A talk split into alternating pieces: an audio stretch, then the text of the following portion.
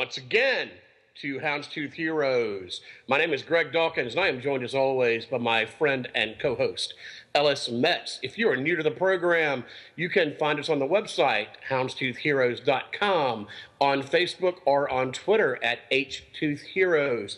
Quick programming note we are adding staff like crazy, and you can catch some of their stuff on the website. Uh, for instance, Pete Carroll was right. It's a webcast where they can break down the uh, game far better than we ever could. And you can also catch Will Watley's game roundups over on the website.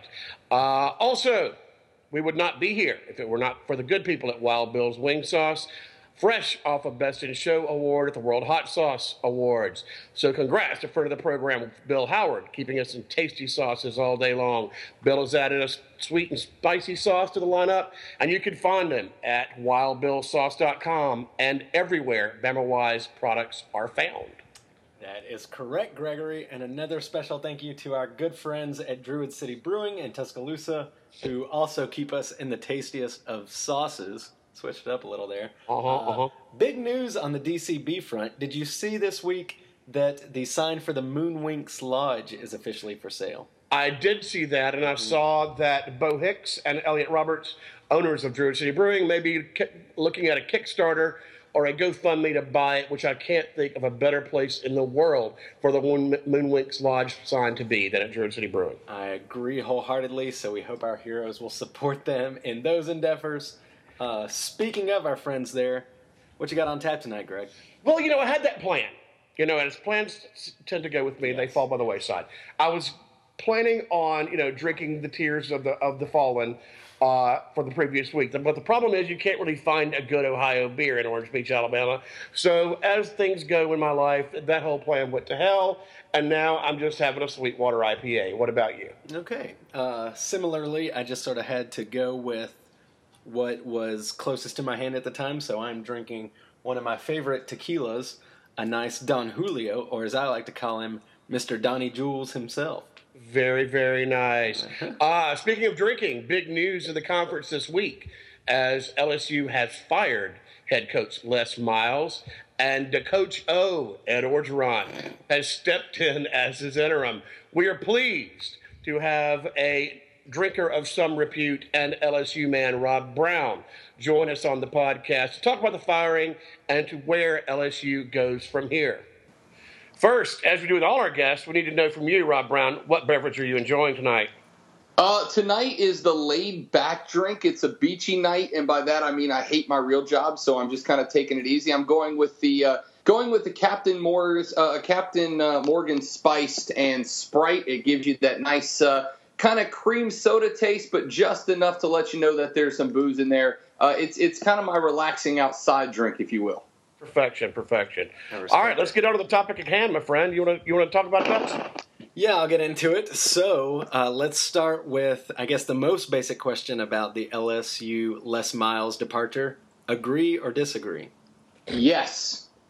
That, that's the that's the best way I can put it. It's uh, it, it, I've gone back and forth about this because on one hand, I understand since the three game meltdown middle of last year between the Bama, Arkansas, and Ole Miss loss, and then of course all the issues that they faced against those three teams, but simultaneously the player support, the recruiting, the success. I mean, as I as I told somebody on my show this morning, as a matter of fact I can think of probably a 100 schools that would love to have the failure that LSU has had over the past four or five years. They would kill to be as terrible as Les Miles has been mm. in the past few years. But at the same time, LSU is a team with very high expectations. And, and I, I don't know if it's fair to set the expectations at they want to be Bama. And as an LSU fan, it pains me on the inside a little bit to even say that sentence as a possibility. But I think they do. I think they are setting the bar with if we're not keeping up with what's happening in, happening in Tuscaloosa, then we are failing right now. And as much as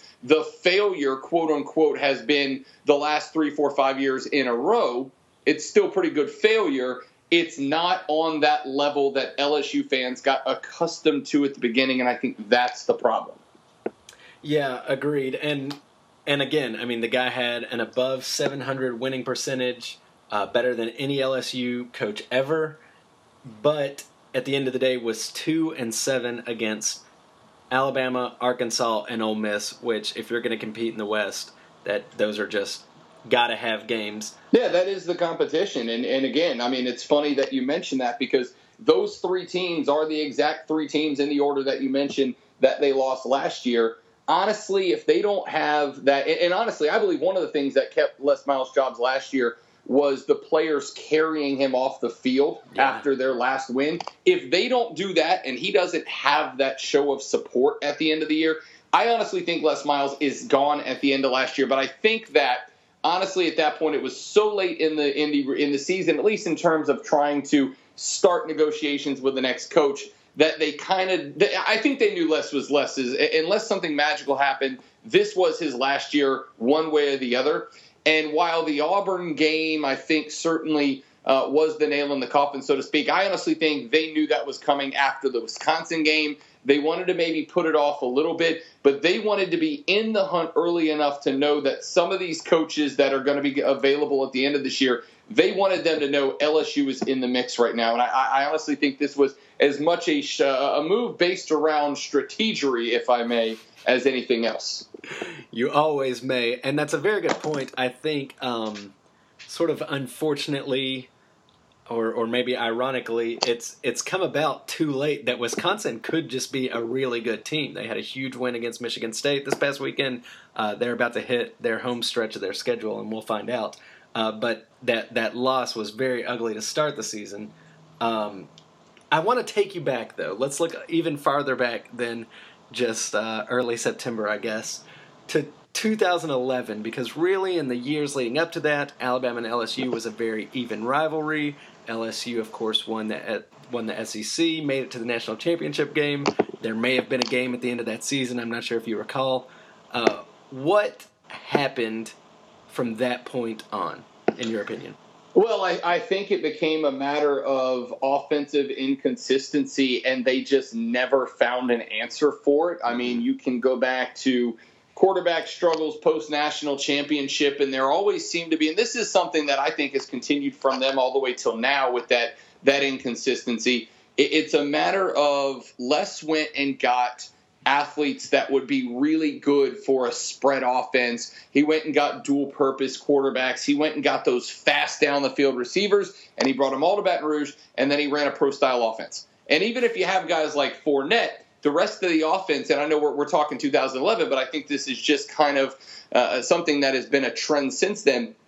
Even with stud running backs, when you have spread style and, and wide open style offensive talent – running inside of a pro style offense, it's not going to work. And for whatever reason, Les just never adapted. You know, one of the things I've always said about Nick Saban is that Nick Saban may be, it may not be the best in game adapter, but he's got the team ready to win before the game kicks off. Jimbo Fisher's kind of the other way around. We've seen Florida State come into how many games like they look terrible at halftime, and then at halftime they make all the adjustments and they look spectacular. Well, Les Miles is a guy that recruited really good talent and then wasn't really to, able to adapt either way, either in game or before games to get comfortable. And I, I think that that started a trend in 2011, and I think it's been happening since then. All right. That's what sort of strikes me, though, is that after that 2011 national championship game, the joke was about Jarrett Lee not getting in, and and it, it shined a light on the fact that there was just this inflexibility and sort of an ineptitude at the quarterback position. And it's 2016 now, and that has not seemed to be addressed at all, uh, which I think, from my point of view, would have to be one of the most frustrating things for an LSU fan because you've had so many receivers come through. Of course, Odell Beckham Jr., um, right now Malachi Dupre, all these studs that have left LSU with not the the brand that Julio Jones and AJ Green and these other SEC guys are getting.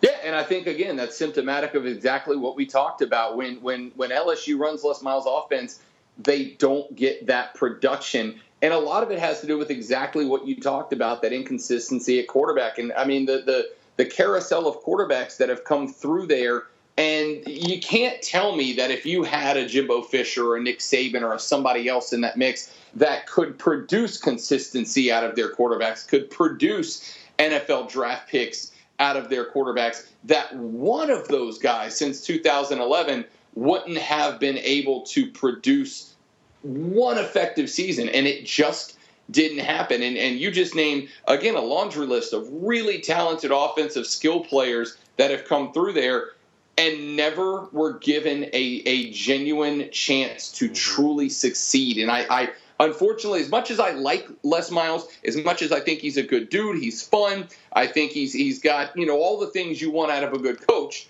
The the refusal to adapt to what he had was ultimately his undoing in Baton Rouge. All right. Well, um, real quick question, Rob. Well, before we get to where LSU goes from here, talking about leading candidates. You mentioned your show, and we're nothing if, if not about, um, you know, plugging shamelessly anybody else's show. Talk to me a, bit, a little bit what you got going on right now. Sure. Well, I am, as a matter of fact, right now, I'm actually hosting a, uh, a news talk and politics show, which, as of this year, might be the only thing that has people more angry around the clock than college football does uh, which is on uh, 1260 AM here in Fort Walton Beach, Florida, my little slice of paradise. But I'm actually in the midst of, uh, of bringing back my own podcast very soon, which I'll have you guys on soon. I call it Up Too Late Sports because I always record it way too many jacking cokes deep into the evening, uh, which is why I like your style very, very much, fellas. Uh, so that'll be coming up soon, and I'll actually start posting that again on my Twitter account, which is at the Rob Brown Show. At the Rob Brown Show. I talk politics on the radio but uh, you know, as as uh, as you two fellas know, it's mostly uh, mostly booze and football on the Twitter account. Fantastic. All right, let's go ahead and get to it. Uh, the num the names we're hearing, I'll just read them out to you and let you get let you respond to each of them as you may. Uh, obviously, we're hearing about Tom Herman. We're hearing about Bobby Petrino. We're hearing about Jimbo Fisher, and unfortunately, we're hearing about Art Briles. Tell me what you think, my friend. Uh, Art Briles and, and, and that possibility uh, makes me throw up in my mouth just right. a little bit. Yeah. Uh, it, it's it's one of those things that you know how how how far down the road do you want to go? How desperate are you to sell your soul in order to have success? Are you willing to stand in front of the SEC and basically accept the role of Ric Flair? We're the bad guy, and we know it but we don't care because to be the man, you got to beat the man. I mean, if you're willing to accept that that 1980s wrestler hero persona of, yep, we're the bad guy and we know it, then Art Briles would be a great hire. I think the majority of fans would hate it up until he won a championship because that's what college football fans do. But uh, Bobby Petrino is kind of the name that is kind of right there in the middle. Obviously, he had the meltdown in Arkansas. Uh, he got his uh, he got his second chance there at Louisville, and obviously, obviously doing incredible things with it. Uh, you're talking about a $10 million buyout with that guy, though, and that's the price that was paid when he got that second chance. Was if anybody tried to take him away from Louisville, they were coming out of pocket. The good news for LSU is that there's a very short list of schools that you hate to say money is no object. Bama's one, Texas one, Florida, Ohio State, Southern Cal, LSU, maybe two or three more if we racked our brains. Michigan, uh, but there's really a handful of teams where money is no object, and LSU probably would be one. And I think that puts Bobby Petrino in the mix more for LSU than it does a handful of other schools.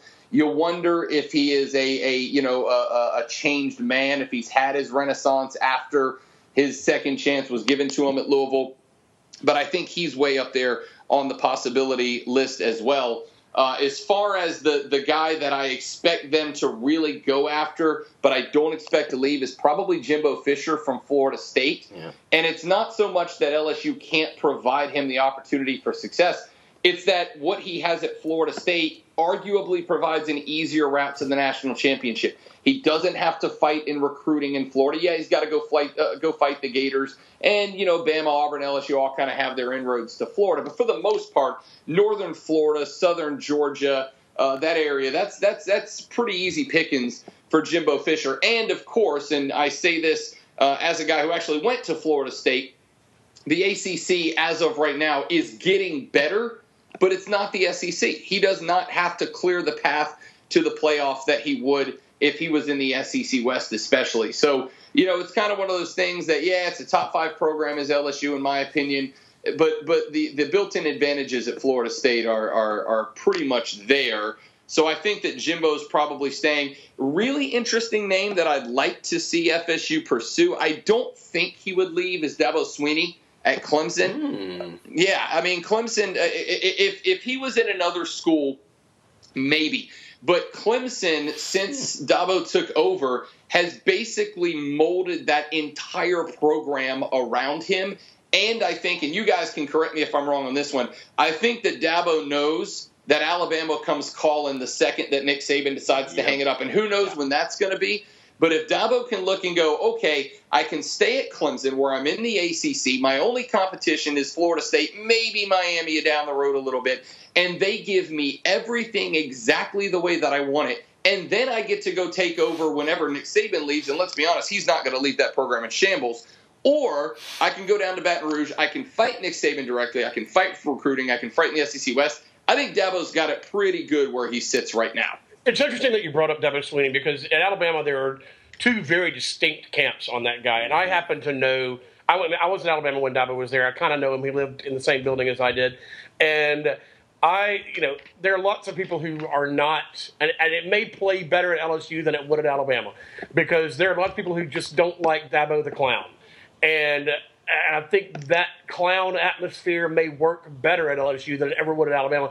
I personally am, in a, am a pro Dabo guy just because you know there are exactly two people who have won more than ten games in the last five years. One is Nick Saban, the other is Dabo Sweeney. So I, I don't care if he's wearing clown shoes if he wins games.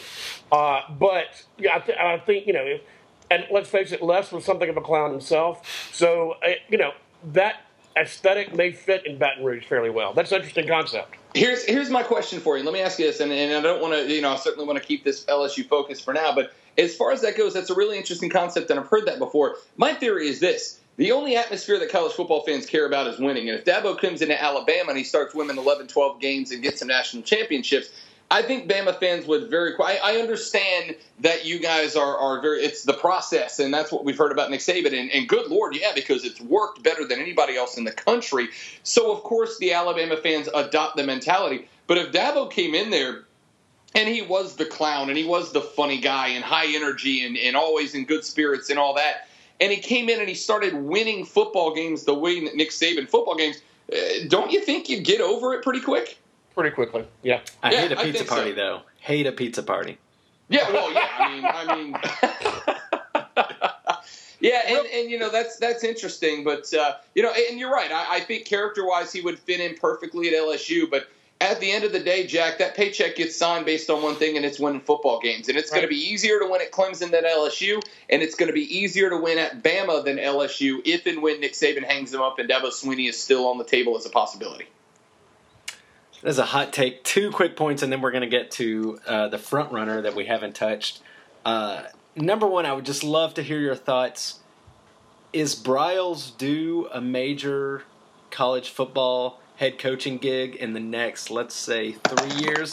And and specifically, do you see him in the SEC sooner rather than later? Oh, that is such a tough question, and, and and I mean, it's if you're talking simply what he's done on the field, then obviously, yeah. Oh, yeah. But if you take into account all that's happened off the field, I'll put it this way: whatever school, and you can you can play the sympathy card. Hey, everybody deserves a second chance. Everybody can be healed. Everybody can come around. He recognizes his mistakes. I mean, it's the real life version of I've been hacked, right? Like the guy. The guy came around and he figured his life out and he found Jesus and whatever other things he needs to find to get better.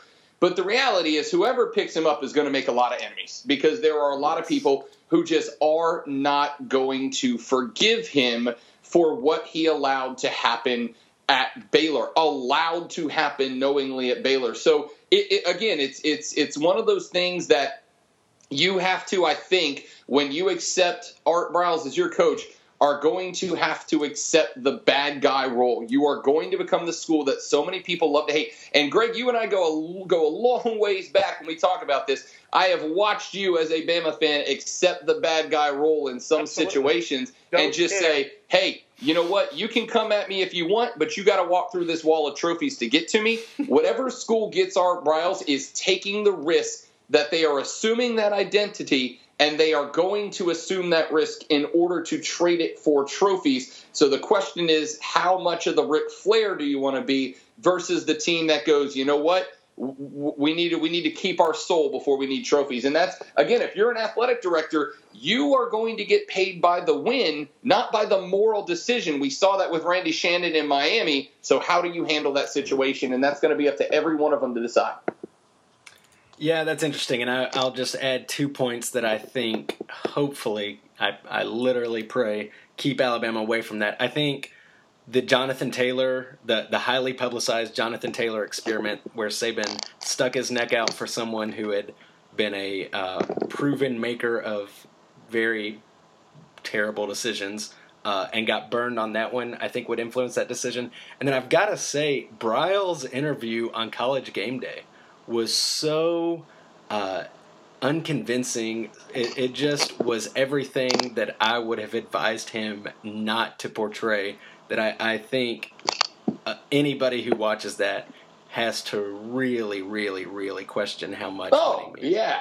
I, you know, I watch it, and it's so funny you said that because, as a matter of fact, I was sitting down with a couple of friends when I saw that, and one of the things I said to one of my buddies was, "That guy sounds exactly like the guy that would allow the things to happen that Art Briles allowed to happen." That's, yeah. I mean, that's that's the tone of voice that I expect from a guy who did what Art Briles did. There was no there was no sincere oops my bad. There just wasn't that moment. Yeah. And and uh, again, if I'm an AD, if there if I detect sincerity sincerity in the apology, then maybe I can start looking at it and going, all right, you know what? We feel like we can embrace sympathy. We feel like we can build that character and embrace but there was none of it. I mean, that you want to talk about a guy. If, if, that was a good time for him to beg for a job, and he failed miserably. He seemed like a guy who was saying, "I got away with it, and I'm good with that." Yeah, yeah, 100 percent agreed.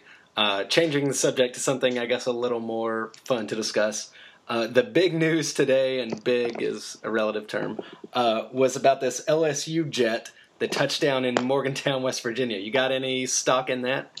Uh, I actually no, I, I, I got nothing because it, I read the same thing, uh, and it came as a complete and total surprise to me. Uh, it, now I'll tell you this: it wouldn't surprise me, it wouldn't shock me to find out uh, that uh, the Joe Alleva and company uh, were going to do whatever they could do to help Les Miles. It would not shock me mm. to find out that they, you know, they kind of let him go with that less. You knew that this was coming. You knew that this was not only a possibility, but a probability. And so what we're going to do is whatever we can do to help you get back. Because one of the very first things Les Miles said is, "I'm not going to be away from this game very long." Uh, you know, he almost he almost went so far as the the Bobby Bowden. Uh, you know, I've got nothing else to, to, to do except coach route. And so it wouldn't surprise me to find out that Alleva said, "Hey, I tell you what, we'll give you, we'll let you the borrow the jet to fly where you need to fly. We'll let you use the office to do what you need to do."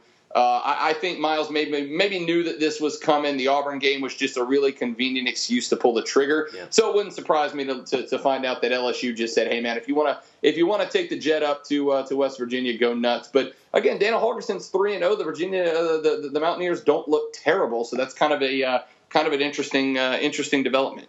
All right, well, moving on to the, the, the hot name, I guess, yeah. that everybody's talking about. And there's been a development on this front today that I'll talk about before we get to Tom Herman. Uh, the, you know, were, everybody's been talking about Big 12 expansion, Big 12 expansion, Big 12 expansion. And the hot, obviously, the, one of the top names on that expansion list is the Houston Cougars, coached by Tom Herman. Uh, today, Oklahoma has come out and pretty much said no, we don't want to expand anymore. Uh, which pretty much leaves uh, Houston flopping in the wind. Uh, and so that's not good news for Houston, but it makes Tom Herman a lot more available and probably a lot more willing to jump from Houston, from Houston to, let's say, LSU. So, what are your thoughts, Tom Herman? Well, uh, you know, I'll tell you what, that was the one thing that I think would have kept Tom Herman uh, in Houston. I, I, I, think that you were dealing with two things. The first thing that you were dealing with was uh, was the bonus. If if uh, if uh, Big 12 invited Houston, then Tom Herman was going to get a bonus. So would uh, Kelvin Sampson, the basketball coach, as a matter of fact. But the thing was, in order to earn a, a seven-figure bonus for getting that invite, they had to stay at the school. So that, I mean, you know, it'd be nice to go, but it also Tom Herman's not going to be a guy lacking for big opportunities in another year or two. I wouldn't think. And so it would give him justification to stay, get that seven-figure bonus, however however much ultimately it turned out to be. And then move on from there. But if they're not going to going to invite Houston, it's a big incentive off the table for Tom Herman to go. Now, I you know I, I have no doubt that LSU is going to put a bug in his ear that he's the number one candidate. I have no doubt. I mean, think about this. Les Miles is is going to be out, and LSU, yeah, they're going to have to give him some change out the door. But as we talked about earlier, LSU's not hurting for money. I'd be willing to bet they can come up with a little bit more of a raise than Houston would be able to provide honestly, and we talked about this before we even started recording, fellas. Uh, Tom Herman kind of came out as the the the hot tier name before this even started, and yeah. now we're finding out that the biggest pause button on the Tom Herman discussion might be out the window at this point. So, you know, I, I think uh, I think while Les Miles is on a plane. Uh, in uh, in West Virginia, Leva might be sitting in the office right now, kind of rubbing those uh, rubbing those fingers together and thinking this is a uh, this is a pretty nice little development for the purple and gold.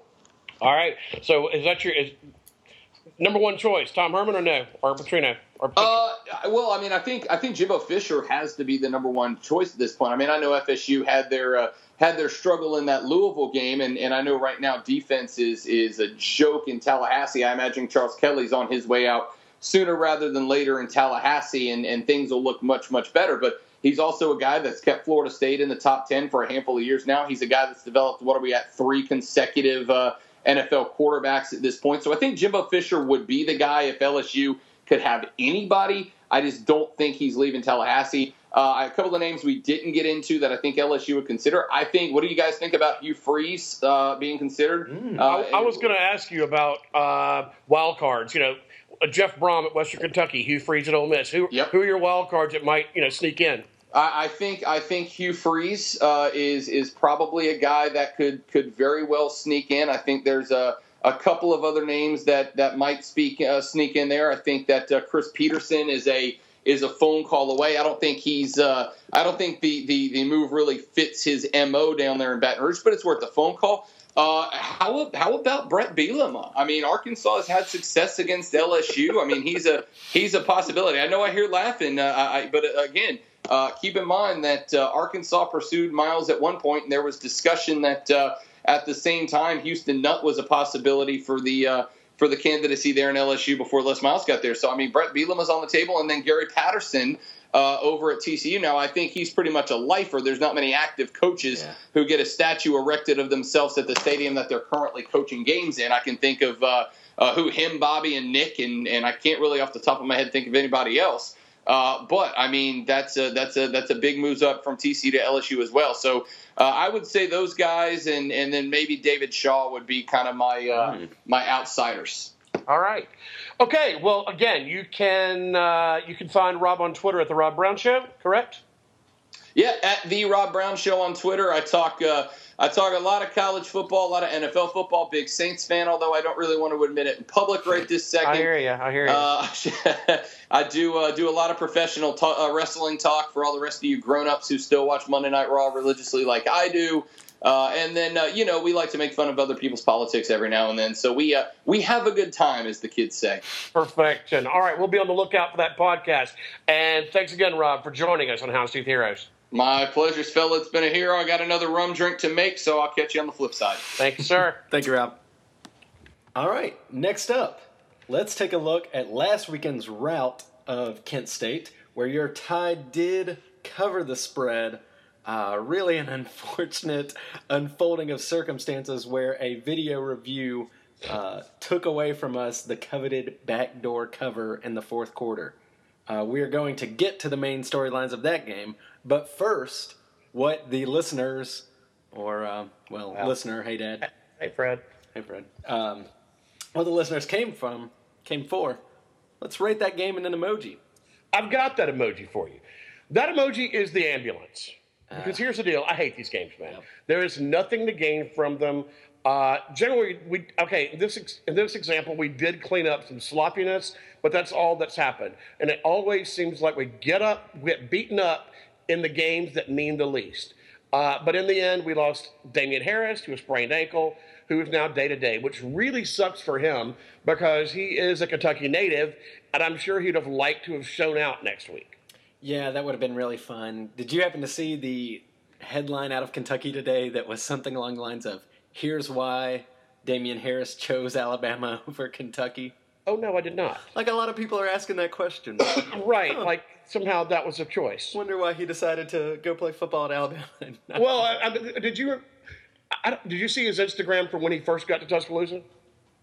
I don't remember. All right, he had an Instagram pop up. He was in one of the trophy rooms. You know, there's so many who can count anymore, but probably over in the east wing of the trophy room. And he was surrounded by trophies, and his Instagram was, This is why I chose Alabama. Oh, Yeah. the answer's already out there on the internet. There you go. You can find anything on the internet if you try hard enough. That's right. Now that injury did look uh, sort of horrific at the time. He took a helmet right to the side of the knee. Um, I, some random sports doctor has a bunch of followers was speculating his MCL got strained, uh, but yeah, after the game, Saban said day to day, so I haven't heard any news. Right. Fingers crossed. And, and one thing that, and- and this is the only source that I've heard it from, uh, the later that day after the game, ESPN was reporting that he would be available for the Kentucky game. Wow. Now, I don't know where they got that information Right. because it certainly wasn't from anybody. Sources. Right. But nevertheless, one source does say that he's available. Meanwhile, our coach is, uh, and all of our staff is saying he's day to day. So, anyway, that is why uh, the ambulance is the emoji of the week. What about No, yourself? that, that's a hot take, and I've just got to give it a straight thumbs down emoji.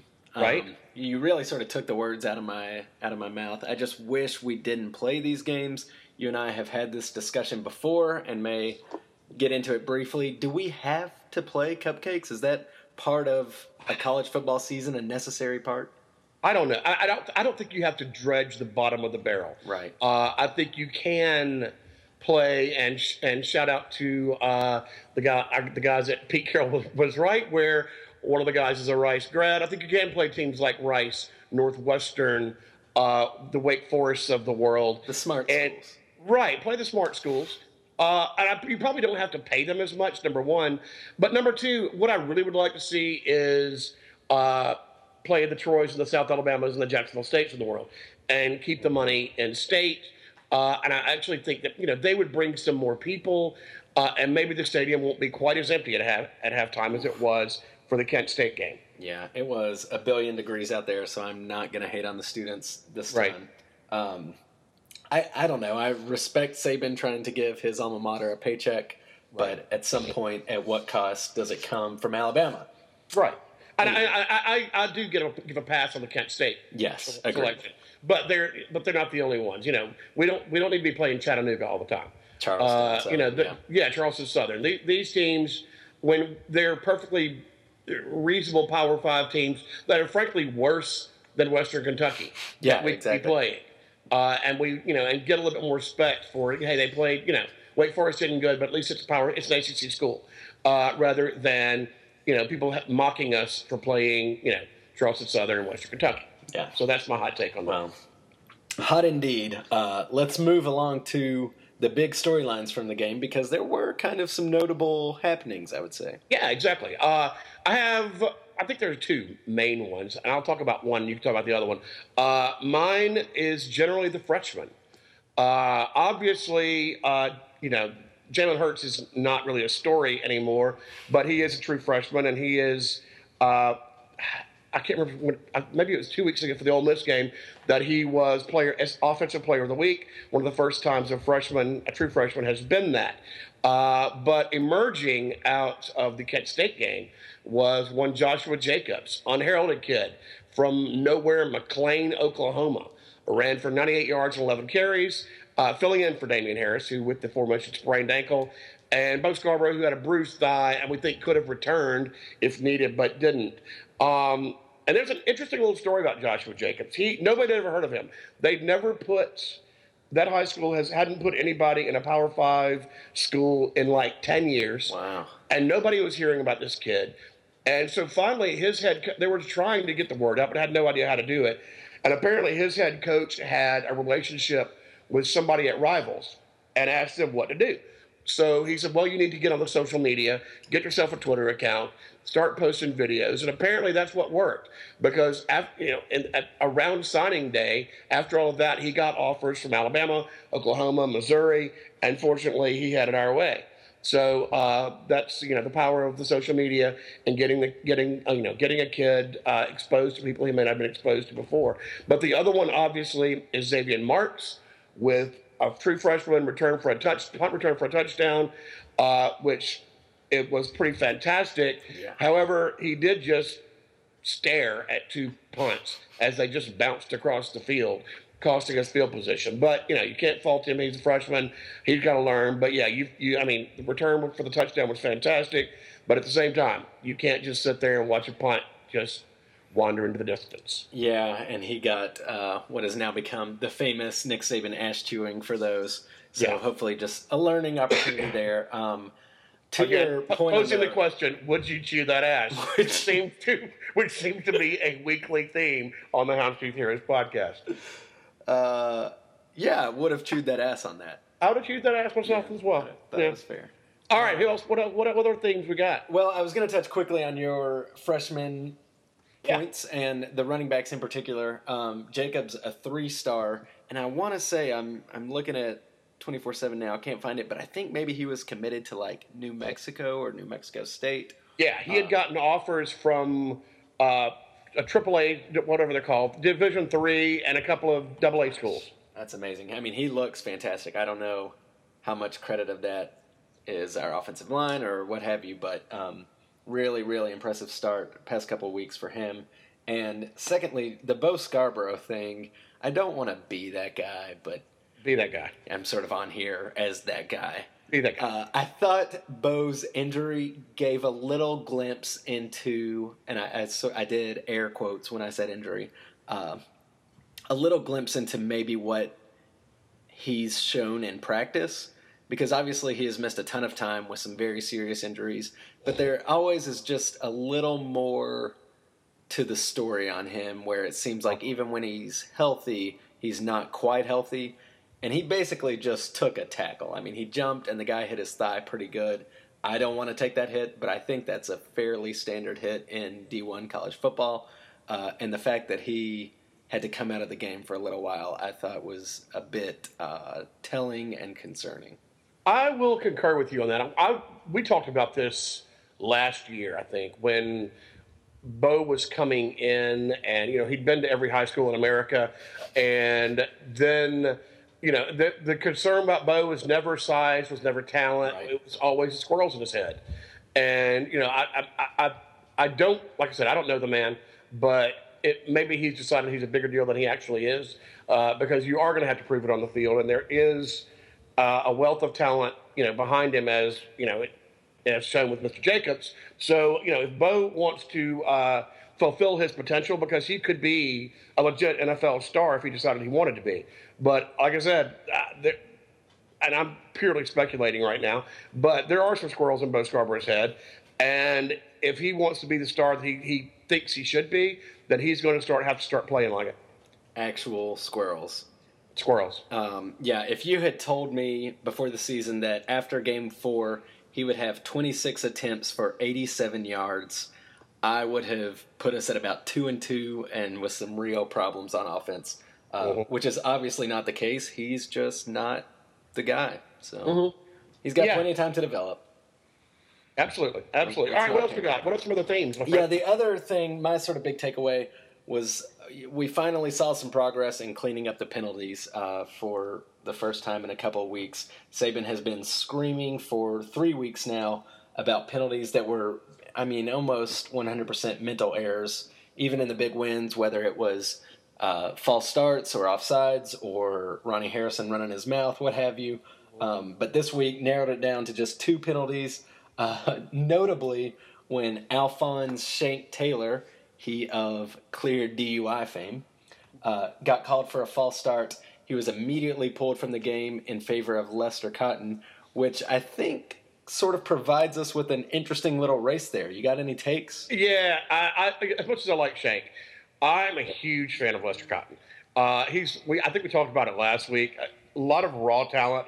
He's not particularly uh, sophisticated in position right now, uh, and needs some development. My, but my God, it's a huge body. Uh, if he develops, he could be a really, really big deal. Um, and one thing that we did not, and this is probably not relevant to this t- discussion. But Tony Brown is back. Tony Brown is back. Yeah. Where So- where is his place on the field at this point? I, I don't know where he. I mean, we certainly can always use the help in you know in defensive backfield. So um, you know, so I don't know, but I don't know where he. I don't know where he's going to end up lining up uh, because we were actually seem to be playing pretty well back there for once. Yeah, it's uh we we may not have had a podcast last week. Nobody seemed to notice. Right. Exactly. Um, except except Charlie Pond. Shout out Charlie, Charlie. yeah, Pond. shout out. That's true. At Charles Pond, Mhm. uh, did pull through for us. But um, no, I thought it was very curious that Ole Miss targeted Marlon Humphreys regularly, They did. and, yeah. and I don't know if that was a matchup they liked or if that was just sort of how things played out. But I, I mean, my first thought would have been to go after Averett. and yeah, and I, I think would- that's. And I don't. I'm not a defensive backfield specialist by any means. no, no. But if I'm replacing somebody, it's Avery. right. I would think so. Um, And I don't know if Tony Brown fits in that position or not. But then Uh, after the USC game, I can't really put my finger on a time where Averett has let us down. No. Uh, so I think on the nickel somehow they'll work Tony Brown onto the field, but I, his spot is not nearly as secure as I would have thought. Yeah, and uh, from what I understand from you know my you know Tuscaloosa hot sauces, Tony Brown is not Nick Saban's favorite player anyway. Well, there's so that, yeah, so he's going to have to earn his way back onto the field for sure. which probably starts on special teams. So be on the lookout there. I think. Exactly. All right, well, moving on to one of the more important uh, segments in the podcast is the weekly uh, "What did Stingray do this week?" Our nemesis Stingray. That's Tell us about Our- it, Matt. Tell us about it. Noted nemesis Stingray. This one just keeps producing uh, the stuff. Uh, Stingray, most notably this week, lost his AD. Hilarious. LOL. Uh, his boy, Scott Stricklin, who has turned Mississippi State into a stylish Southern UMass. Is that fair? Well, they did get the UMass did give them all they could handle, which was, uh, tur- you know, that was uh, sort of unexpected. But In. Amherst. In Amherst, yeah. I'm glad you, yeah, I'm glad you know where UMass is because you're the one. That's a trivia there. Um, So he tweeted out a picture of him giving a thumbs up uh, with his buddy Scott Stricklin. They're wearing name tags. It looks very uncomfortable. And and I will point out that Stingray is again wearing his University of Alabama graduation ring, God, which it- just yeah yeah yeah, just stop, Stingray, just stop, right? exactly. Uh, secondly, he also volunteered to take the LSU head coaching job. Now that I could get behind. I could get behind that. Uh, Stingray on the sidelines. Man. Everybody says that we're losing so much uh, so much character with Les Miles. We could get that right back. That's solid gold right there. Yeah. So that's about it. All right, good enough. Want to move along to the game at hand? I wish we would. Uh, why don't you set the scene for us? All right, brothers. It, it is homecoming week in Tuscaloosa, Alabama, and uh, yours truly will be in attendance, possibly for my last game of the year. Say it ain't Before- so. I know. Before I head to the dysfunctional state of Guatemala, hope to see you heroes there at Druid City Brewing Company on Saturday.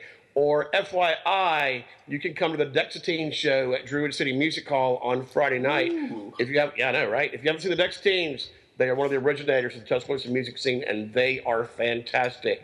I would urge you to get on out to the music hall. It's next to Egan's on the Strip, and check them out. But yeah, I'll be there uh, in rare form on Saturday, and in fact, you will get to see Taylor Swift. Uh, she will be up there. Yeah, I'm even bringing the trailer. So you know, party in the parking lot, pals. Who could turn that down? And I wasn't aware of that. Is Druid City Music Music Hall what was formerly Jupiter and a million other things? That is okay. If you walk out of Egan's, it's to the left. Yeah. Is that what that is? I believe I so. think, yeah, Jupiter. I think is right. Yeah. Interesting. But yeah, if you walk out of if you if you're facing Egan's, it is on your right. If you walk out of Egan's, it is on your left. Okay. Well, our friends and sponsors at Druid City Brewing are trendsetters. Exactly. Uh, exactly. from what I gathered from our various sauces, the game last Saturday was akin to sitting basically directly on the sun. I guess you could say, man, it's a hot one. Uh huh. Seven inches, bro. But the football gods have granted us a beautiful reprieve this weekend, and the Kentucky game will be a 6 p.m. Central Time, aka God's time start. All right, so you can get nice and toasty. Uh, you got all day to uh, plan and pregame. Uh, but for the game itself, Ellis, what should we look for when Alabama has the ball? Uh, if I had to put it in a few words, I would say a whole lot of football points. Uh, Kentucky's run defense is 113th in the country, which on first glance sounds pretty bad until you consider that their pass defense is 116th in the country. Uh, Lee Corso, if you were listening to Game Day, I think this past week, called them the worst defense in college football. And and granted, the things that come out of Corso's mouth these days are taken with a grain of salt, but this one seems to be a accurate, inaccurate take. Uh, in every game coming into South Carolina, they have allowed over 500 yards, but somehow they held South Carolina to 10 points on 268 yards. So probably says more about your boy Coach Boom, Will Muschamp's team, uh, than it does Mark Stoops' team. Uh, we don't know if this is a result of Stoops taking over the defense against South Carolina uh, after they allowed New Mexico State, aforementioned New Mexico State, to score 42 points, which is just mind blowing. Uh, or if South Carolina's offense is just that bad. I would probably say that they're just that bad. But they had that one game. Who knows? Maybe it's an upward trend. Uh, could be getting a little better, but certainly can't be getting any worse. That is absolutely the case.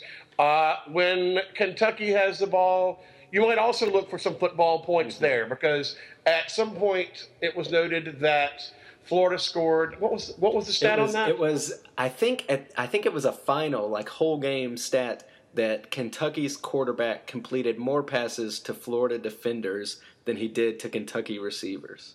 That's unfortunate. Yeah. Uh, so when Kentucky has the ball, uh, they have racked up 351 yards in spite of a minus two turnover ratio while going up against the Southeastern Conference fourth best scoring defense in South Carolina, which is not terrible. Uh, running backs Boom Williams, JoJo Kemp, and freshman sensation Benny Snell Jr. are proving to be a pretty formidable little three headed monster. Uh, Williams went over went for over 300 yards for the second time this season against South Carolina, uh, rushing for 123 yards on 15 carries. Snell seemed pretty stubborn. Uh, didn't want to be tackled, racking up 77 yards. Kentucky is quarterbacked by a run pass option guy by the name of Stephen Johnson who you would think run pass option would provide better stats, but yet he was 4 of 11 for 135 yards against South Carolina. However, they didn't complete a pass in the fourth quarter because they didn't seem to need to. Uh, I have an idea that he will need to against the Tide. Mm-hmm. Uh, however, a one quick stat is he was stat, sacked four times in the South Carolina game. Uh, and South Carolina's defense is fine, but it's not the University of Alabama's defense. So that doesn't really speak particularly well of Kentucky's offensive line. So there's that. So that's yeah. what you can look for. Yeah, that that none of that sounds great, but I've got to say maybe one of the best running back, best named running back stables in college football. Boom Williams, JoJo Kemp, and Benny Snell Jr. It's like the Rat Pack. You gotta like it. You gotta like it. I love it. that. Next up, yeah. We have our most exciting segment, I would say, one that is very timely and relevant and uh, full of hashtag research mm-hmm. Heroes History. Heroes History. Hey. Yeah. All right. Let's talk about it. As most Alabama fans know, Coach Paul W. Bryant coached Kentucky in the 1950s, where over a three year stretch, he led the Wildcats to the Orange, Sugar, and Cotton Bowls, including one undefeated season. Uh, now, the interesting thing about this, the, the, the, cute little history notions, is why Bryant left Kentucky. It's sort of a rumor mill. Uh, this is Kentucky during Adolph Rupp's heyday, and so Kentucky, you know, basketball was and remains king at Kentucky during that time frame. And there is a persistent story that Bryant told at a football banquet that Kentucky gave Rupp a big four-door Cadillac while they gave him a cigarette lighter. Now, it turns out that story isn't really true. Uh, it's just one Bryant told for a laugh at banquets. But it the reason he actually left is there was this giant, widespread uh, gambling investigation by the NCAA regarding Kentucky's uh, basketball program. But apparently, it was filtering into the football program as well. And seeing the writing on the walls, he got out of the program before the hammer hammer fell university wide. Huh. I uh, I've always heard that story, and now I gotta say, I feel like everything I know is a lie. Exactly. I'm here to spread the truth. It, it, also just seems so unfathomable that Kentucky basketball would do anything that was, you know, sort of slightly bending the rule book. I know. I'm shocked. Very, very curious indeed. I'm shocked. Yeah. Anyway. Finishing up, the Tide, your Tide, currently leads the series 36 2 and 1. I will repeat that 36 2 and 1. Uh, frankly, though, it's even uglier than that. There was a span from 1935 through 1944, uh, during which the teams played nine times, and Kentucky was shut out seven of those times. Nine times. Nine times. Yeah. Uh, actually, even if you take that out a little bit on both sides, during an 11, or I'm sorry, during a 17 year span, there were 11 shutouts. So these were not um, sort of just trends. It was it was a thing. Okay. Uh, there was that one time though. Damn Tim Couch. Damn him. Damn Tim Couch and who we now know is apparently an offensive mastermind, one Hal Mumme. Uh, Mhm. they led the Cats to a victory over the Tide in 1997. Uh, 40 to 34 was the final. The next day, the New York Times ran a huge headline that said, "After 75 years, Kentucky knocks off Alabama." Uh, your Tide was ranked 20th at the time, and got to give a shout out to old Mike DuBose, aka Old Dirty Clapper, God. the original finger Old- spread clapper. He was. He, I'm, I, I, that's the thing. He doesn't get enough It's- credit for that. He does not get enough credit. That's the one thing he does not get enough credit for. Is he he he originated the uh, finger spread clap, and you gotta you gotta give him props for that. Yeah, yeah. So, uh, so there was that. One last little neat fact in our Houndstooth history segment. Uh, you know, much has always been made of Coach Bryant's Junction Boys. There was maybe like the first 30 for 30 or some knockoff weird ESPN film they did uh, about his time at Texas A&M. But did you know, and I would venture to guess listener Fred did not, uh, he also held a very similar preseason camp uh, that was just as infamous while he was at Kentucky. Uh, those practices were at Millersburg Military Institute, and on the first day of that practice, 21 guys dropped out of the team. Uh, in short, Coach Bryant did not play. He, he did not play. All right. Well, speaking of playing, uh, you want to get to the weekend at hand, and oh, let's talk about some hates and the hate of the week. Of the week? Of the week? Of the week? Exactly. Exactly. All right. Let's start in Nashville, Tennessee, with your Vanderbilt Commodores, who are getting four and a half points from the Florida Gators. Who do you hate, my friend? Anchor down, pal. Uh, fresh off an overtime victory against the aforementioned Western Kentucky Hilltoppers, very good D1 program. Um, I think somehow Derek Mason over there is realizing that his job may not be as secure as he's always believed. Uh, I think Vandy's getting it together, but more importantly, I think Florida is just going to be totally wrecked. Uh, they had all their eggs in the basket of beating Tennessee, and when an 11 year streak snaps, uh, I think it part of your soul snaps with it, at least for one more week. So I don't know if Dores win, but I think they cover four and a half. Hayton Dagata. What you got? I just, uh, I, I like your logic. I mean, Florida had the Tennessee game and just pissed it away. So I, I get the logic, but at the same time, it's still Vanderbilt. And I think that I think Florida can go up there and cover the four and a half. So I'm going to hate on the Dores. it, it is surely to be a home game, I would think here. Right, I hear you. Uh, Vol is traveling to Athens, Georgia, where Tennessee is favored by three and one half football points. I'm sorry, this beer just went down the wrong hole. Uh, anyway, three and a half football points. Vol is favored, and who do you hate? Went down your bourbon pipe.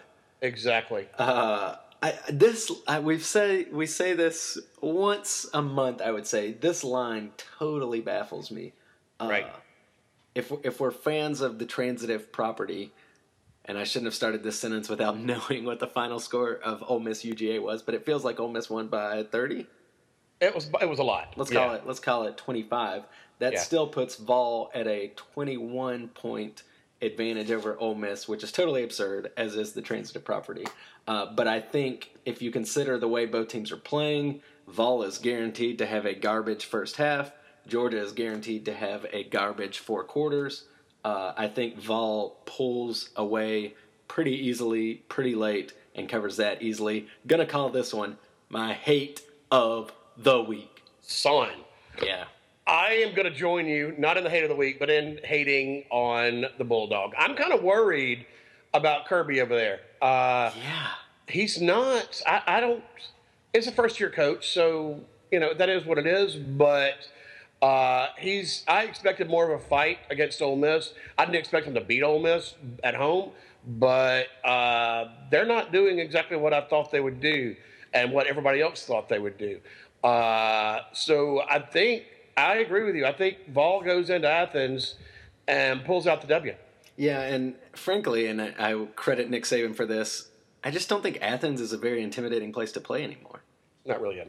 Yeah, and and one more point that we did lose to Louisiana Monroe Huh. that first year with the first year coach. Good point. Good point. Good point. Anywho, right. uh, next up, the suddenly hot and maybe a contender, Texas A&M Aggie are visiting South Carolina, and Coach Boom's team is getting 17 and a half points. Who you hate? Dude, I hate the cock. Uh, there's there is just not uh, 17 and a half seems low, like by, like 15 points low. I have no idea how South Carolina is going to score points. Aggie's defense has become pretty formidable. Uh, that's a top 10 team. I, it took them four years to finally become an SEC, a, a team that looks like a Southeastern Conference team, but they've done it. Uh, I am really impressed with what Texas A&M is bringing to the table. Uh, I think they go into Columbia and just blow the cock out. So I'm hating on South Carolina a lot. Really wish you hadn't have said that. Yeah, you know, Uh, speaking of your- blowing the cock, right. that, that that is John Chavis there. Uh, so I've got to say, always gives me a nice bit of confidence to know that he'll figure out what works in the first like three games, and then just stick to that the rest of the season, come hell or high water. Uh, so not too concerning later on. I gotta say, Aggie, this has to be the luckiest SEC draw in quite some time. it really is. Yeah, I mean, I would. There's nobody I would rather play than South Carolina. Uh, so I, as well, hate the cock. Aggie should cover 17 and a half.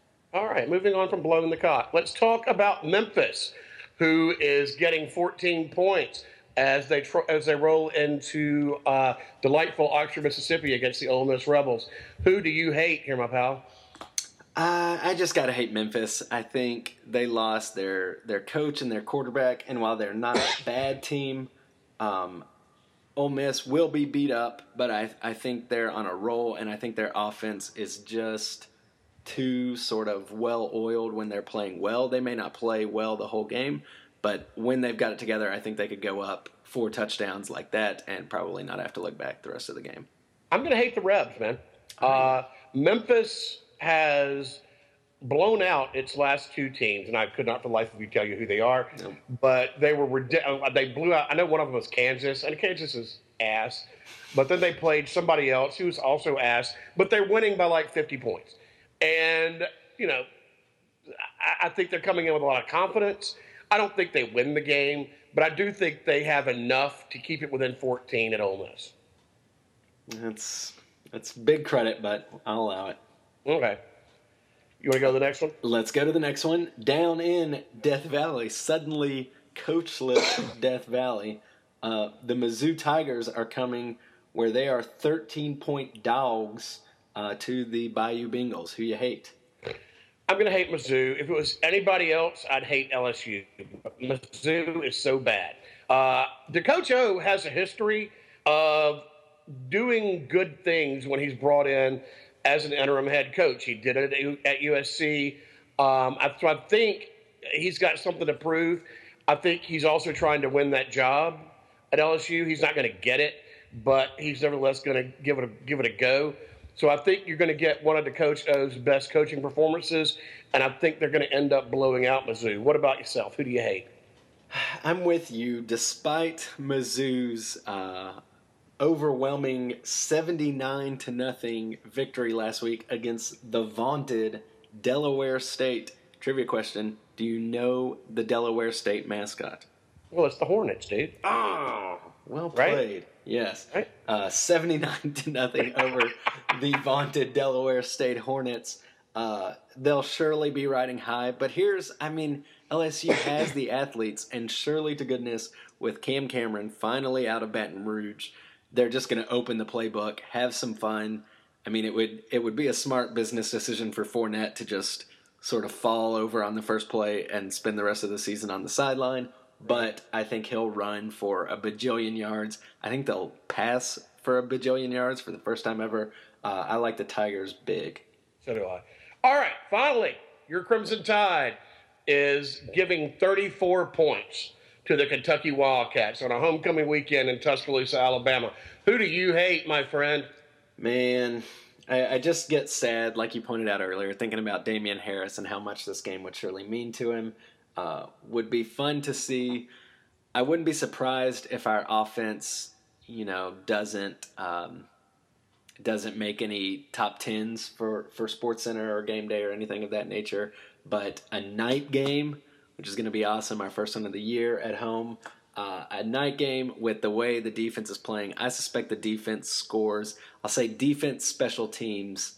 I'm going to put it at three touchdowns. Wow. Maybe two from the D, one from the ST, if you will. Uh, Hurts will will do his thing, and I hope just to see a little bit more crispness from everybody uh, as the season sort of starts to pick up from here. I like the Tide to shut out the Cats, continuing a long tradition of shutouts, uh, and win about forty to nothing. Uh, again, mostly relying on the defense and special teams. I hear you. You I hate? too am hating on the Cats. In fact, so much that this is my hate of the week. An Alabama hate of the week. It's it's rare, but here it is. Wow. Kentucky plays number one horribly on the road. Yeah. Number two, they cannot, and, and I have to assume that the South Carolina game uh, defensively was an anomaly for them. Yeah. Uh, because South Carolina just can't score, and we can score. Uh, so I just don't see, unless we pull the starters, you know, early in the in, in the second half. I just don't see how Kentucky keeps it within 34. I'm saying 51 to 10. 10 whole points? I, you know, garbage points. You know, who knows? I think they get a field goal, and then in the fourth quarter, they get a garbage. They get a garbage touchdown somehow. 80 kind of. 80 Yeah, pie flag football team has been brought in. Exactly. Exactly. fair. So that's where I, that's where I think we stand, and that will do it for another edition of Houndstooth Heroes. Remember, you can catch us on the website at houndstoothheroes.com. Find us on Facebook or on Twitter at H2 Heroes. Thanks again for joining us. Take us home, my brother. All right. Well, if you thought this was just literally the worst podcast you have ever wasted time listening to, uh, the way to voice that is to go on iTunes, look us up. Uh, Houndstooth Heroes is the name, and then just give it five stars and voice your opinions there. But other than that, we'll try to do better next time. Y'all be good. Roll Tide.